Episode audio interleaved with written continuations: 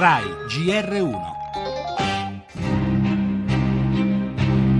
un elicottero della Guardia Costiera ha evacuato dalla nave di Onav Formed un bambino di 5 anni in stato di ipotermia. Non ci sono problemi, la cosa triste è che ha perso entrambi i genitori si è raggiunto un picco di 16 interventi di soccorso con 2.600 persone portate via da barconi e gommoni. Il numero delle vittime, decine, si stima sempre per difetto. Le traversate verso la Sicilia coinvolgono un numero crescente di minori non accompagnati.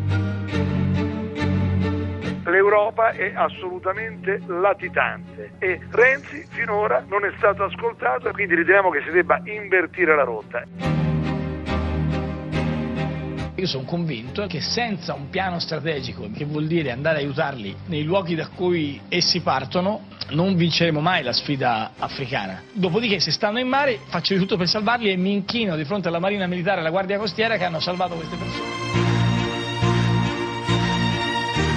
Parlare oggi di emergenza migranti è fuori luogo. Il numero di arrivi da inizio anno non è superiore a quello del 2015. È la posizione del governo, ribadita ancora poco fa dal Presidente del Consiglio Renzi nella sua conferenza stampa finale al G7. La situazione però è drammatica, lo riconosce lo stesso Premier e lo raccontano le cronache delle ultime ore, anche perché tra le vite in gioco ci sono quelle di bambini piccolissimi come quelli descritti dal comandante Marini della Guardia Costiera. C'è la consapevolezza che nelle prossime settimane gli arrivi aumenteranno ulteriormente e su questo si innesta la polemica politica, da quella interna al PD con l'autosospensione dal partito del sindaco di Ventimiglia a quella rappresentata dalle opposizioni. Abbiamo sentito Gasparri di Forza Italia. Ci si chiede ora se troverà le gambe per camminare la proposta italiana di un piano per l'Africa che prosciughi almeno parzialmente le fonti dell'immigrazione. Questa crisi è un problema globale, lo riconosce anche il G7. Ora si tratta di agire.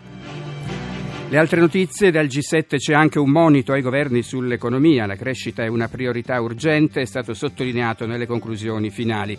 E di crescita ha parlato ieri anche il neopresidente di Confindustria Boccia, secondo il quale la ripresa è insufficiente. Per la politica, le riforme e le polemiche fra il PD e Saviano e sempre dal Giappone la notizia della visita di Obama a Hiroshima per ricordare le vittime della bomba atomica. Il cinema torna sullo schermo il mondo fantastico di Alice per lo sport ancora il Giro d'Italia.